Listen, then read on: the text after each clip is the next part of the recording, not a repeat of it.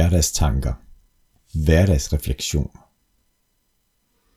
Denne podcast episode er den første af en række kortere korte episoder, hvor at jeg deler de tanker, der er inde i mit meget mærkelige hoved, eller fantastiske hoved.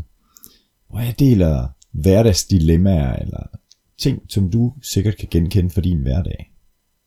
Jeg har talt med mange mennesker, som har sagt, det der, det kender jeg også fra mit eget liv, og kan du ikke, øh, kan du ikke dele det her med, med andre og med mig, og komme med nogle tips til, hvordan jeg kan håndtere de her situationer. Så jeg har taget opfordringen til mig, og har lavet den her podcast, også til dig. Fordi ligesom jeg fortjener det bedste liv, så fortjener du også det bedste liv. Og jeg har i hvert fald mærkeligt skruet sammen nogle gange, hvor jeg kommer til at, at begrænse mig selv i de tanker, som jeg har, eller den adfærd, som jeg har. Og så er det godt en gang imellem lige at stoppe op og sige, hey, øh, hvad, vil jeg egentlig ikke noget andet i mit liv, eller er jeg ikke ved at tage mit liv hen i en forkert retning? Så er det intentionen med hverdagstanker, mentale vitaminer, kald det hvad du vil. Jeg håber, at du finder det inspirerende, og jeg kan være med til at så nogle frø hos dig. Og har du en kollega eller en ven, veninde, som du tænker, ej, det her, det er lige det, som øh, vedkommende går og bøvler med, så er det bare med at dele podcasten med vedkommende. Giv den også gerne et like. Og så ønsker jeg dig bare god lyttelyst.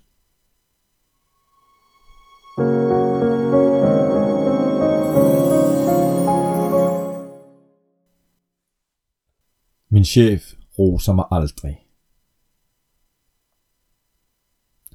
I denne episode, der vil jeg dykke ned i sætningen eller tanken, som helt sikkert også er forbundet med en følelse. Netop følelsen af, at min leder, min chef, ser mig ikke, roser mig ikke, anerkender mig ikke.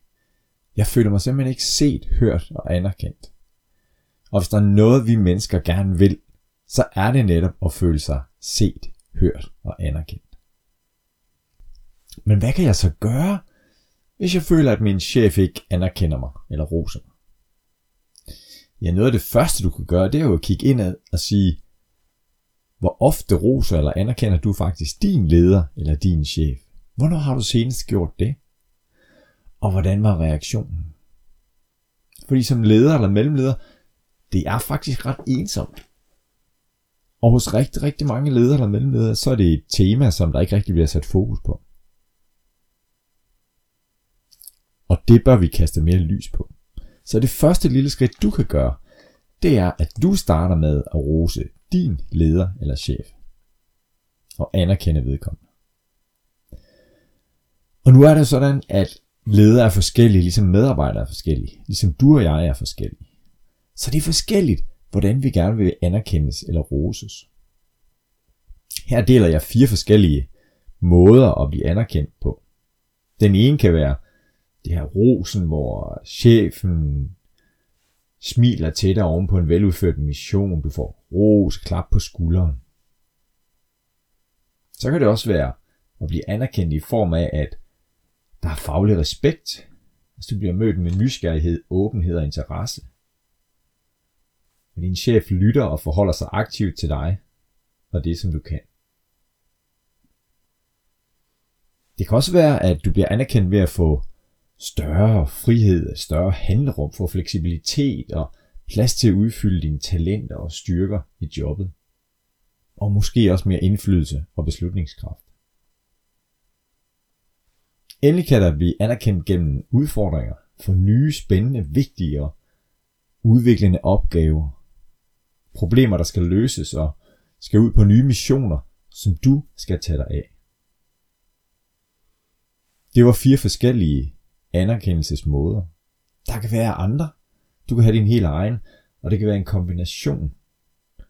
Fra opgave til opgave kan det godt være, at du kalder på en bestemt form for anerkendelse og ros. Så vi skal prøve at summere det op.